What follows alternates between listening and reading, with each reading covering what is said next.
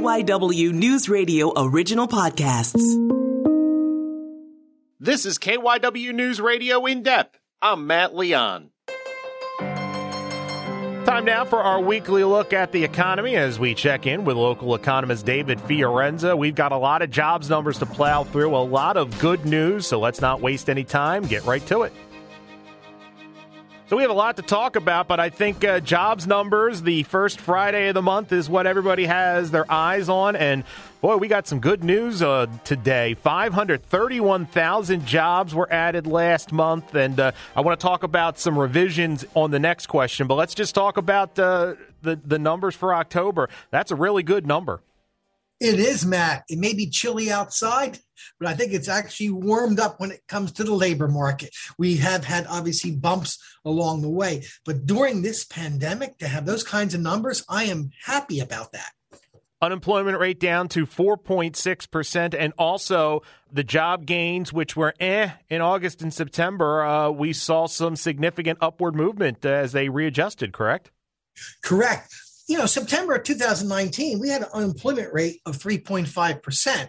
I'm not saying we're almost there, but we're almost there because you take a look at it and what it was ooh, last year and it was uh, you know pretty bad but now it's very good. And i think the job creation was really hot in june and july as you and i spoke about the fact that people were gearing up for internships and working part-time jobs and working in the different tourism areas. And then to have these other numbers go up again to redo them in an increase i think this is a good a good sign. And it's also showing what we talked about the supply and demand of wages too as well a lot of bars and restaurants added workers in October. That's where a lot of the, or a, a, good chunk of the gains came from. And those obviously have been areas that have been hit hard and it's been kind of a roller coaster. So good to see because maybe that means people are finally to a point where they're, they're vaccinated, they're feeling safe, and they're going out on a more consistent basis.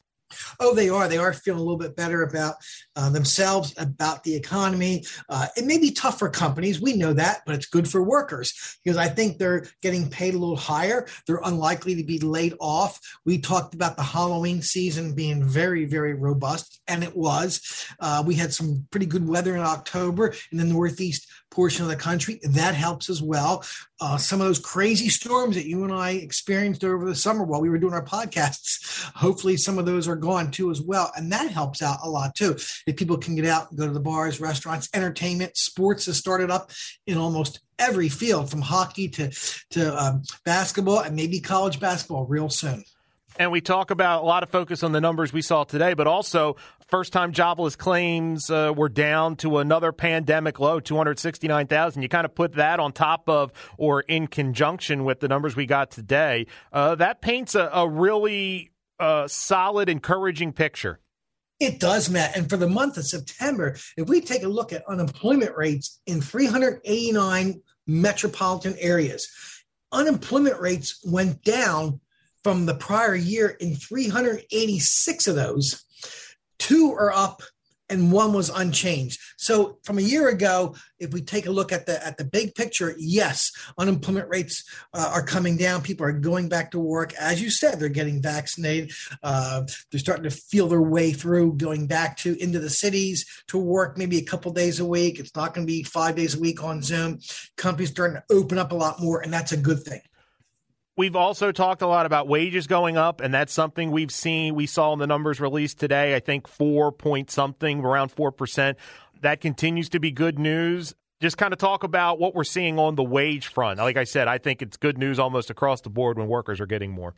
Well, they are getting more, and it's almost in line with inflation being around 5.2, 5.4. I'd be very upset if our if the wages were around a one percent increase over a 12 month period. They're almost keeping up with inflation. Now, obviously, some parts of inflation, such as food and energy prices, are going to be higher, but to have the hourly wages grow by 4.6 percent in a 12 month period that ended September 30th, I'm happy about that. I want to ask you about wages because I think a lot of people, when you think about wages, you think about people making more at Walmart, at Target, uh, at the grocery store. How do you think this affects kind of uh, small businesses that have to compete for the, the higher wages? Is this a big burden on them, or is it something? And I just think of it in terms of having to pay more to employees on top of having to deal with a pandemic the last year and a half? Are we paying enough attention to the maybe the burden on the small stores?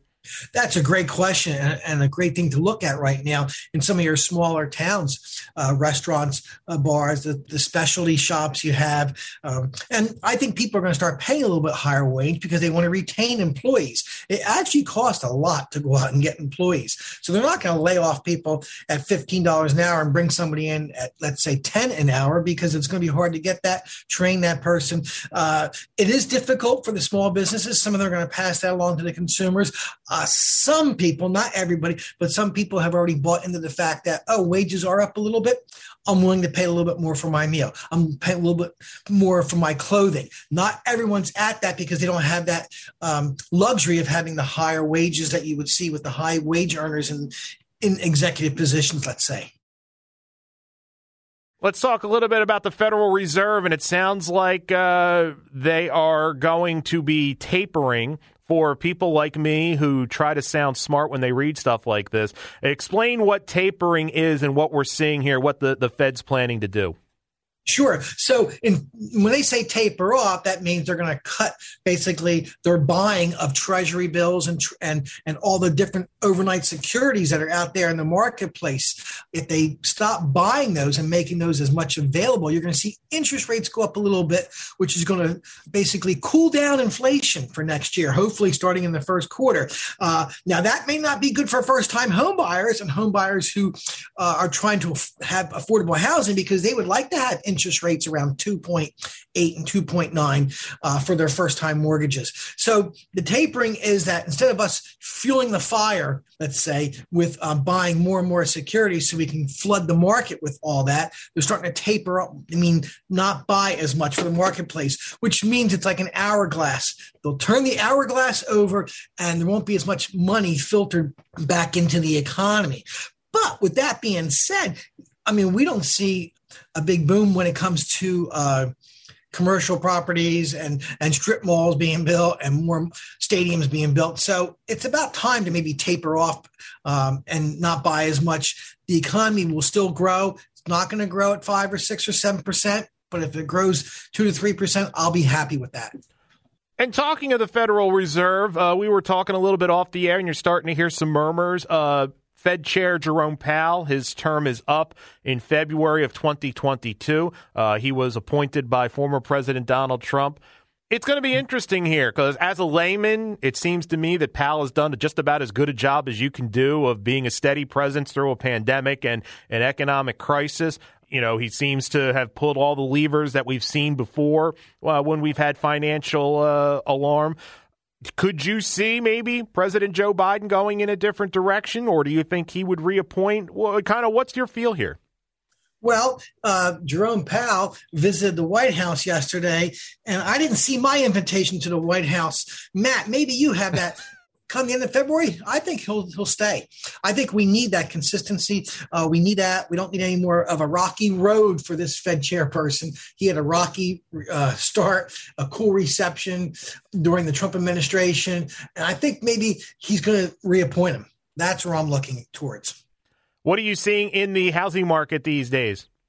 Well, there, there is signs of the housing market cooling uh, down a little bit, and that's okay. And I'll reiterate my concern uh, for the first time home buyers, the affordability of homes. Uh, and I'm seeing the fact that maybe the, the housing market cooling down is good, but it's not as good as it could be for affordability.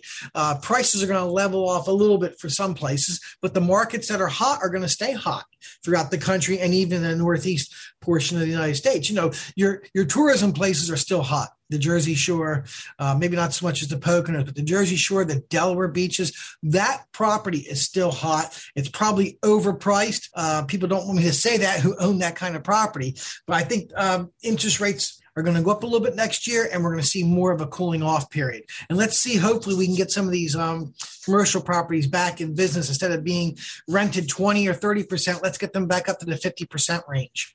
And my last question, and I'm hitting this with you cold, so my apologies, but it just jumped into my head. We had the New Jersey governor's election, which was a lot closer than people thought. Phil Murphy, it looks like, has eked out a second term. But Republicans made a lot of gains. I mean, it's still going to be a Democratic trifecta. My point is, as someone who lives in New Jersey, I can say taxes are always an issue. And these Republican gains, I think a lot of it was built on wanting to lower taxes. Do you think we will see in New Jersey a push to, to lower specifically property taxes, which are, are almost always astronomically high in the Garden State? Do you think this election could lead to some, uh, at least attempts at some serious tax reform in New Jersey? It could. The tax reform would have to be uh, completed statewide. And if I was advising Republicans, I would tell them to run for local office, for local school board, for local city councils and municipalities.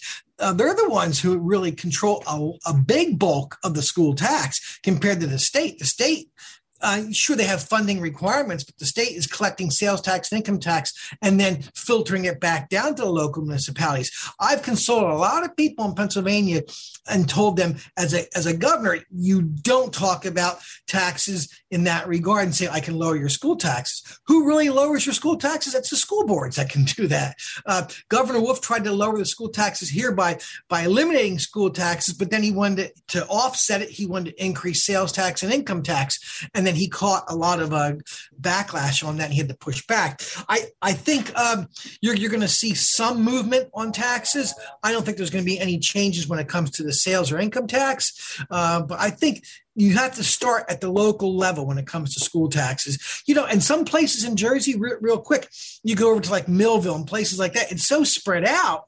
Uh, it's not as concentrated. Well, no wonder why taxes are high. You have a home and then all of a sudden 10 acres or a quarter mile down the road is another home so there's there's not a lot of um, i guess that that density that you would see in some of the pennsylvania towns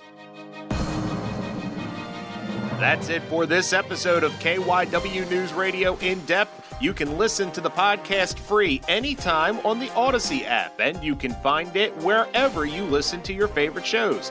I'm Matt Leon, and we'll have another episode out soon.